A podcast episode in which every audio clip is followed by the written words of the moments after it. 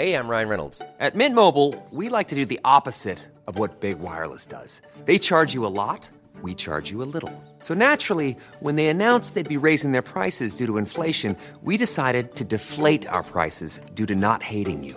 That's right. We're cutting the price of Mint Unlimited from $30 a month to just $15 a month. Give it a try at mintmobile.com slash switch. $45 upfront for three months plus taxes and fees. Promote for new customers for limited time. Unlimited more than 40 gigabytes per month. Slows. Full terms at mintmobile.com. Ryan Reynolds here from Mint Mobile. With the price of just about everything going up during inflation, we thought we'd bring our prices down. So to help us, we brought in a reverse auctioneer, which is apparently a thing. Mint Mobile unlimited premium wireless. Ready to get 30, 30, bit to get 30, bit to get 20, 20, 20, bit to get 20, 20, bit to get 15, 15, 15, 15 just 15 bucks a month. So, Give it a try at mintmobile.com slash switch. $45 upfront for three months plus taxes and fees. Promote for new customers for limited time. Unlimited more than 40 gigabytes per month. Slows. Full terms at mintmobile.com. توضیح حاشیه.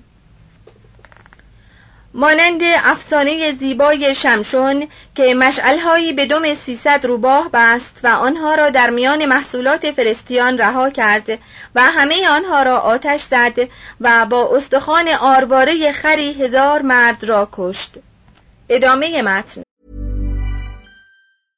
Ryan Reynolds here from Mint Mobile. With the price of just about everything going up during inflation, we thought we'd bring our prices down. So to help us, we brought in a reverse auctioneer, which is apparently a thing. Mint Mobile unlimited premium wireless. Ready to get 30, 30, bit to get 30, bit to get 20, 20, 20, bit to get 20, 20, bit to get 15, 15, 15, 15 just 15 bucks a month. So, Give it a try at mintmobile.com slash switch. $45 upfront for three months plus taxes and fees. Promote for new customers for limited time. Unlimited more than 40 gigabytes per month. Slows. Full terms at mintmobile.com.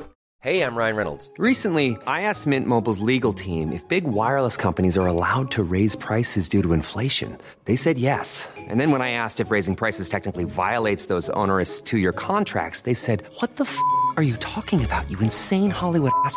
So to recap, we're cutting the price of Mint Unlimited from $30 a month to just $15 a month. Give it a try at mintmobile.com slash switch. $45 upfront for three months plus taxes and fees. Promote for new customers for limited time. Unlimited more than 40 gigabytes per month. Slows. Full terms at mintmobile.com. ادبیات آن زمان دور صورت واقعی وی را با همه تناقضاتی که در احساسات و عواطف روحی او وجود داشته به خوبی برای ما ترسیم کرده است داوود از یک طرف مانند زمان و قبیله و خدای خود سخت و درشت بود و از طرف دیگر آماده آن بود که مانند قیصر یا مسیح دشمنان خیش را ببخشد و از خون آنان درگذرد. مانند شاهان آشور همه اسیرانی را که به دست وی میافتادند میکشت و به فرزند خود سلیمان دستور می‌داد که موهای سفید شمعی را با خون به قبر فرود آورد. بی آزرم زن اوریای هتی را به حرمسرای خود درآورد و شوی او اوریا را به صف اول جنگ فرستاد تا از شر او خلاص شود. ملامت ناتان را به خاری تحمل می کرد ولی بتسبع زیبا را در این حال نزد خود نگاه می داشت. هفت بار هفتاد بار از شاول درگذشت. و تنها به گرفتن سپر او قناعت کرد در صورتی که هر دفعه می توانست جان او را بگیرد. مفی بوشت را نجات داد و به کمک او شتافت در صورتی که وی از کسانی بود که ادعای تاج و تخت داشتند. از پسر نافرمان خود ابشالوم که بر روی وی شمشیر کشیده بود درگذشت و چون شنید که در جنگی که با قشون پدرش کرده کشته شده سخت اندوهناک شد و گفت ای پسرم ابشالوم ای پسرم ابشالوم کاش من به جای تو مرده بودم ای ابشالوم ای پسرم. اینها اوصاف واقعی مردی است که عوامل گوناگون در وجود وی جمع بود و همه آثار بازمانده بربریت و نویدهای تمدن را با خود داشت. چون تاج و تخت سلطنت به سلیمان رسید. برای آسایش خیال خیش همه رقیبان و خواستاران قدرت و سلطنت را کشت. این کار وی بر یهوه هرگز گران نیفتاد بلکه او را دوست داشت و به همین جهت حکمتی به او ارزانی داشت که پیش از وی چنان حکمتی را به کسی نبخشیده بود. و پس از آن نیز نخواهد بخشید. شاید سلیمان سزاوار شهرتی باشد که به آن رسیده است.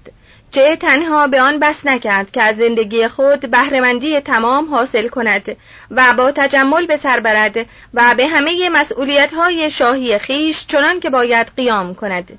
بلکه ارزش و فضیلت قانون و نظم را به ملت خیش آموخت و آنان را از جنگ و اختلاف باز داشت و به صنعت و صلح و آرامش رسانید.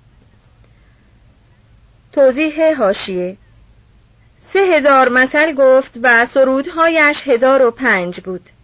نام سلیمان از شالوم مشتق است که معنی صلح و سلام می دهد. ادامه متن. وی به نام خود وفادار بود چه در دوران پادشاهی دراز وی شهر اورشلیم که داوود آن را پایتخت قرار داده بود از صلح و آرامشی که پیش از آن مانندش را ندیده بود برخوردار شد و ثروت و شکوه آن افزایش پیدا کرد در آغاز کار این شهر بر کنار چاهی ساخته شده بود و چون بر بالای بلندی مسلط بر جلگه اطراف خود قرار داشت رفته رفته به صورت دژی درآمد. توضیح هاشیه در نامه های تلول امارنه اسم این شهر به دو صورت اورسالیمو و اورسلیم آمده است. ادامه متن. اگرچه در کنار راه های بزرگ بازرگانی واقع نبود در زمان سلیمان به صورت یکی از پرکارترین بازارهای خاور نزدیک درآمد. روابط نزدیکی را که داوود با هیرام شاه سور برقرار کرده بود پسرش سلیمان تقویت کرد و بازرگانان فنیقی را تشویق کرد که کاروانهای بازرگانی خود را از عراضی فلسطین عبور دهند. در زمان وی تجارت پرسودی از مبادله محصولات کشاورزی فلسطین با مصنوعات سور و سیدا برای مردم آن سرزمین فراهم آمد. ناوگان بازرگانی در دریای سرخ به راه انداخت و هیرام را متقاعد ساخت که در بازرگانی با بلاد عرب و آفریقا به جای مصر از این راه دریایی استفاده کند. محتمل است که سلیمان از جزیرت العرب استخراج طلا کرده باشد. سرزمین اوفیر که از آن سنگهای گرانبها بیرون می آورده در همین ناحیه بوده است. از همین سرزمین اعراب است که ملکه سبا نزد او آمده و خواستار دوستی او شده و شاید برای کمک خواستن نزد وی آمده باشد. گفته شده است که وزن طلایی که در یک سال نزد سلیمان رسید 666 وزنه تالنت طلا بود. اگرچه این درآمد را نمی‌توان با درآمدهای بابل و نینوا و سور مقایسه کرد. ولی همین اندازه سلیمان را از ثروتمند ترین شاهان زمان خود ساخته بود. توضیح هاشیه درباره ارزش تالنت در زمانهای باستانی خاور نزدیک به آنچه در صفحه 270 آوردیم مراجعه شود. البته بهای یک تالنت طلا بر حسب زمان تغییر می کرده است. ولی اگر بگوییم قدرت خرید یک تالنت طلا در زمان سلیمان ده هزار دلار کنونی بوده سخنی به گذاف نگفته ایم.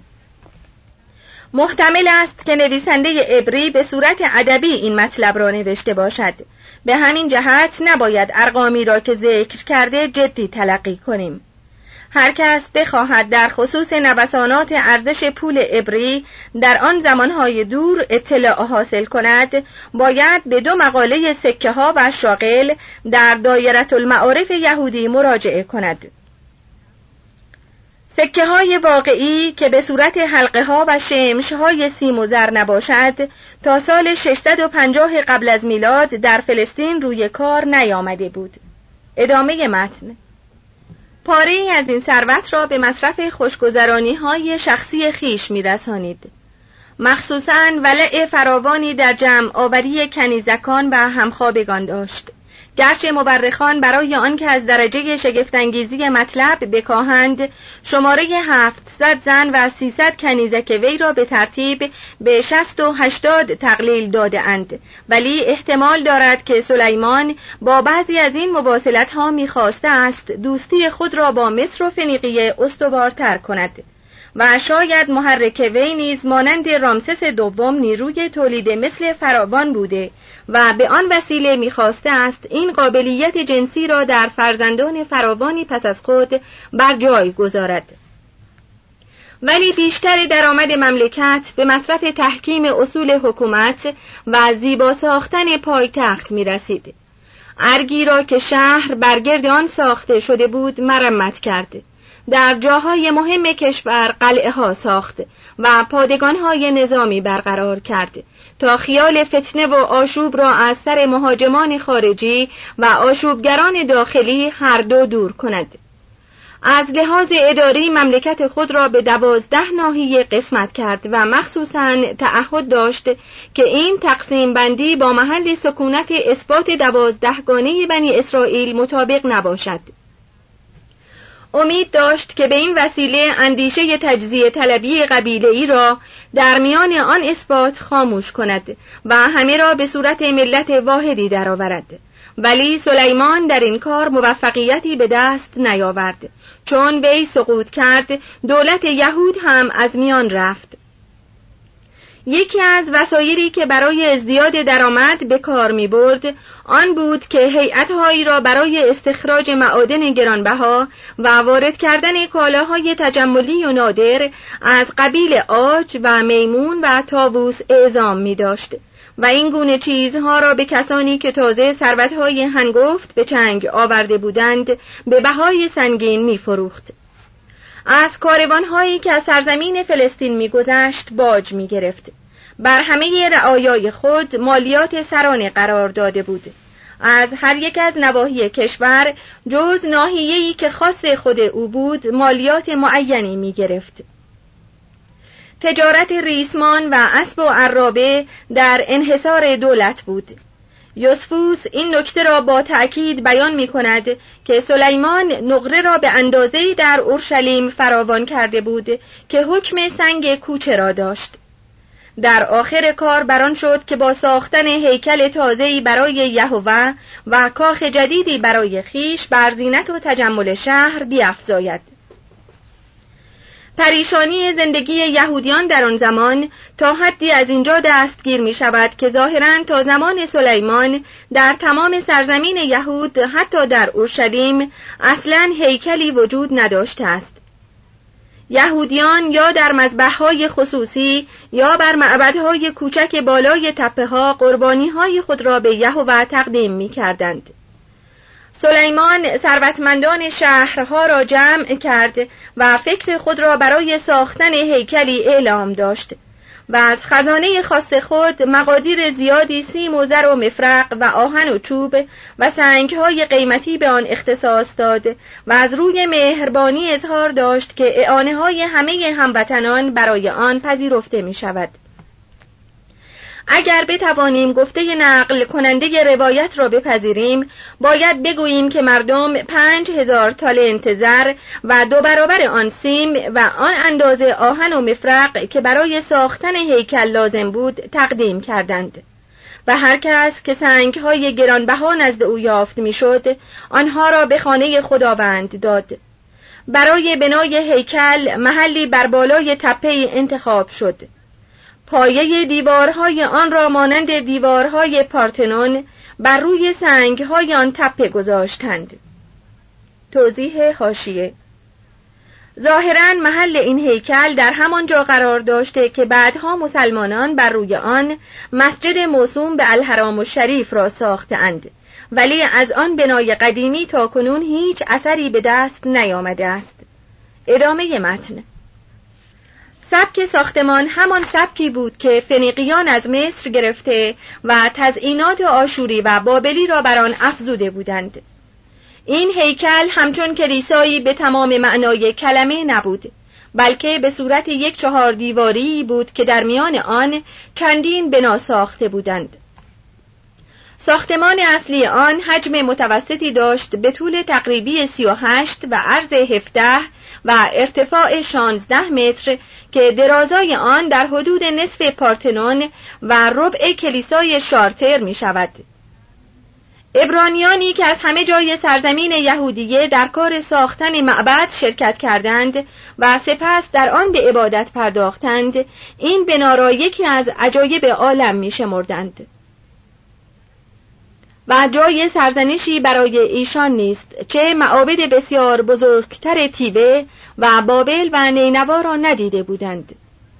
در مدخل هیکل سردر مرتفعی به بلندی چهل و چهار متر ساخته و روی آن را با طلا پوشانیده بودند.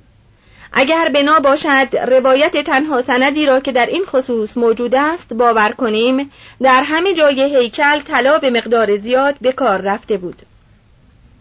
روی تیرهای سقف اصلی ساختمان روی ستونها، درها، دیوارها، شمعدانها، چهل چراغها، گلگیرهای فتیله ها، قاشقهای روغن کردن در چراغ و سوزها همه با طلا پوشیده شده بود و یکصد حوزچه زرین در آنجا وجود داشت سنگها و گوهرهای گرانبها جاهای مختلف هیکل را تزئین می‌داد. مجسمه های دو فرشته را که صفحات طلا بر روی آنها نصب شده بود به عنوان نگاهبانی در کنار تابوت عهد قرار داده بودند. دیوارها را با سنگ های بزرگ چهارگوش و سقف و ستونها و درها را با چوب زیتون و ارز ساخته بودند. بیشتر مصالح ساختمانی را از فنیقیه آوردند و کارهای فنی عمده به دست صنعتگران سوری و سیدایی صورت گرفت.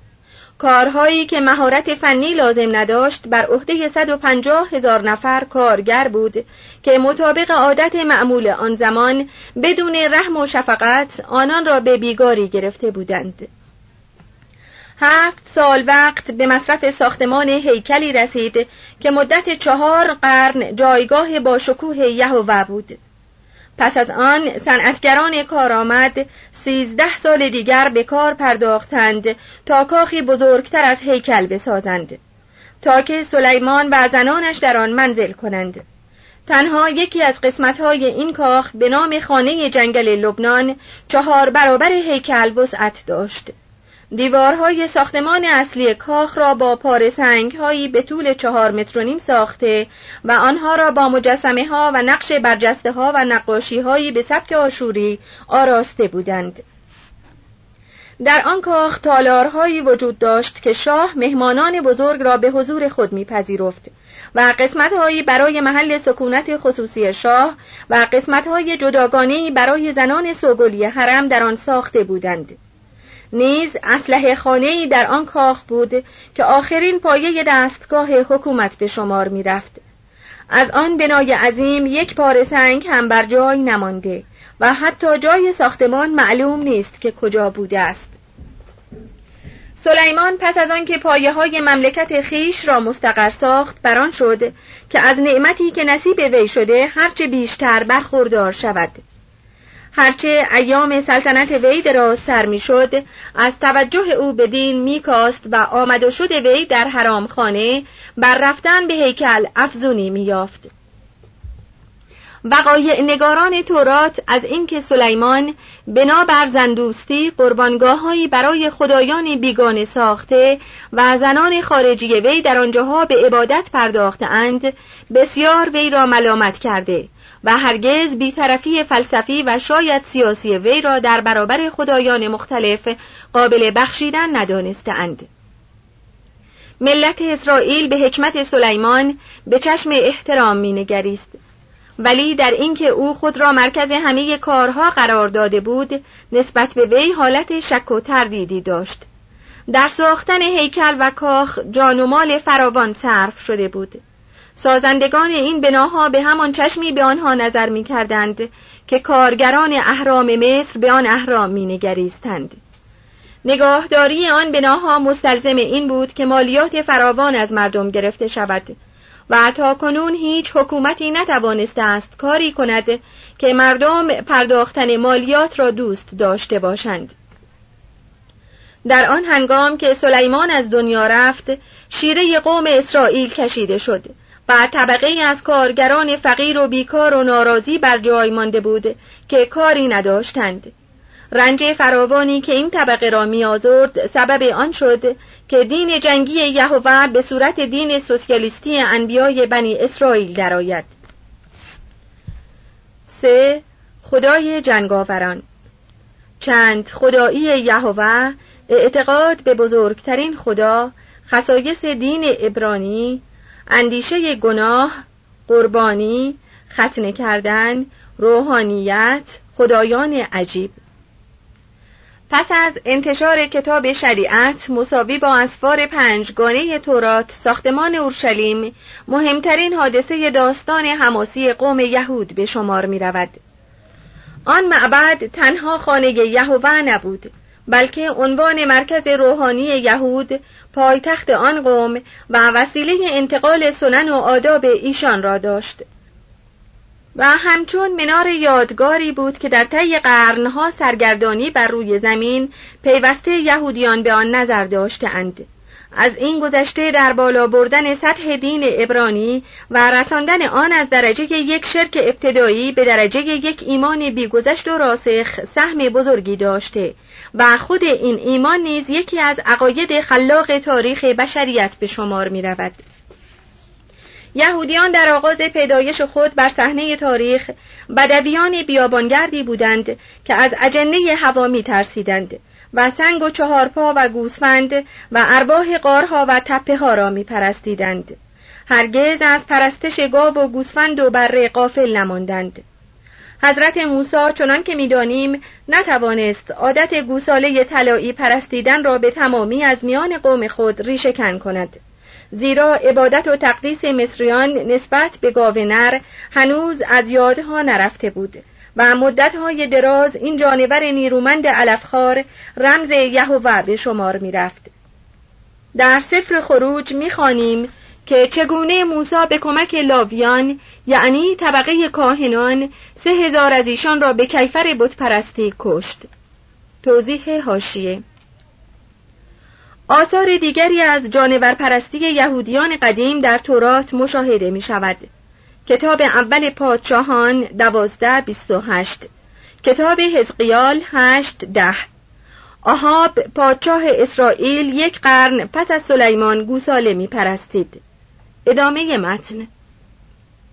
در تاریخ قدیم یهود دلایل فراوانی است که از مارپرستی آن قوم حکایت می کند.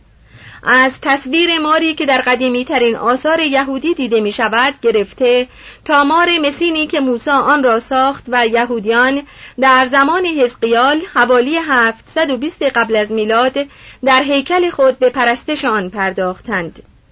مار در نظر یهودیان مانند بسیاری از ملتهای دیگر جانور مقدسی بود از آن جهت که این جانور را رمز نری بارآور می‌دانستند و نیز از آن جهت که این حیوان نماینده حکمت و زیرکی و جاودانگی به شمار می رفت و از آن گذشته می توانست سر و ته بدن خود را به یکدیگر متصل کند. بعضی از ابرانیان بعل را مانند لینگا در نظر هندیان به صورت سنگ مخروطی شکلی مجسم می ساختند و آن را تقدیس می کردند و به تصور ایشان اصل نری در تولید مثل به شمار می رفت و عنوان شوهر زمین و بارور کننده آن را داشت.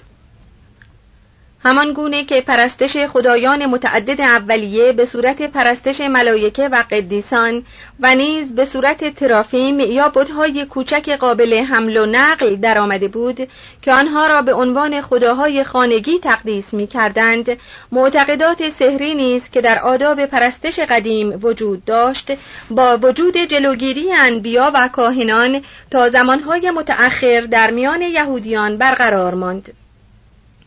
چنان به نظر می رسد که مردم موسا و هارون را جادوگر و مروج غیب گویی و سحر می دانستند. پیشگویی از آینده گاهی با بیرون انداختن نرد یا اوریم و تومیم از صندوقی یا افود صورت می گرفت. و این خود عادتی است که هنوز برای پی بردن به مشیت خدایان از آن استفاده می شود. کاهنان یهود سخت در مقابل این عادات مقاومت کردند و مردم را به آن میخواندند که تنها به یک نیروی سحری ایمان داشته باشند که همان نیروی قربانی و نماز و صدقه است. رفته رفته مفهوم یهوه به عنوان تنها خدای ملی تشکل یافت و به این ترتیب دین یهودی وحدت و سادگی خاصی پیدا کرد و از پریشانی شرکی که بر سرزمین بین النهرین حکم فرما بود بیرون آمد و به مقام بلندی رسید. ظاهرا چنان به نظر می رسد که یهودیان فاتح یکی از خدایان کنعانی به نام یهوه را انتخاب کرده و از آن خدای سخت و جنگاور و گردن فرازی مطابق تصور خود ساختند و محدودیت هایی برای آن قائل شدند که آدمی دوستار آن است. توضیح هاشیه در میان آثار باستانی که در کنعان یافت شده سال 1931 پاره های سفالی از عصر مفرق سه هزار سال قبل از میلاد وجود دارد که بر آنها نام خدای کنعانی یه یا یهوه نقش شده است. ادامه متن. مثلا آن خدا از مردم نمی‌خواهد که معتقد به همه چیز دانستن او باشند. شاهد بر این مدعا آن است که وی از یهودیان خواست که بر خانه های خود خون گوسفندان قربانی بپاشند. تا چون خدا می‌خواهد مردم مصر را هلاک کند آنان را بشناسد و نادانسته هلاکشان نسازد.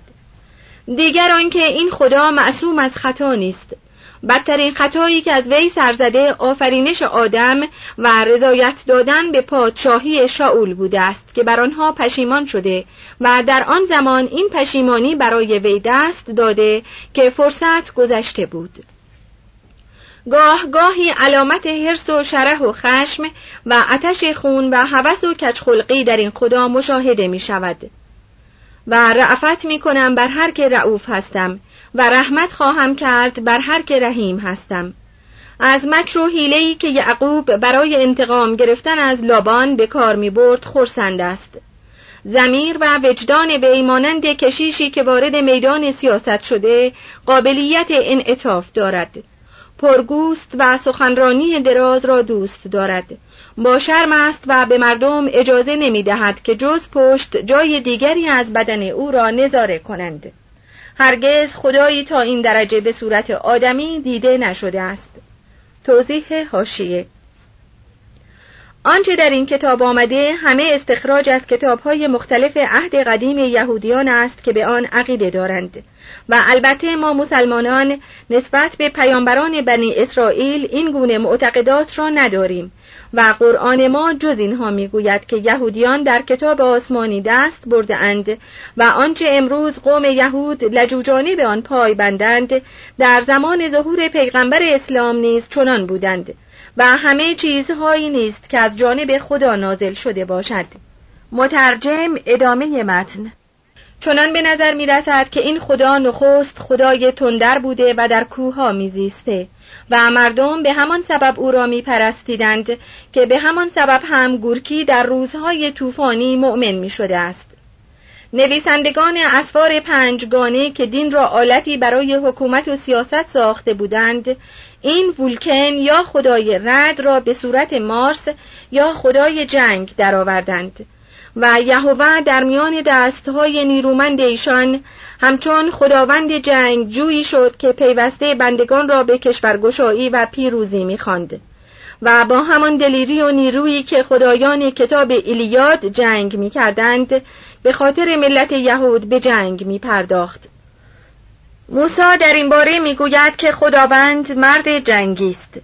داوود همین مضمون را به این صورت می آورد که دستهای مرا به جنگ تعلیم می دهد. یهوه چنین وعده می دهد.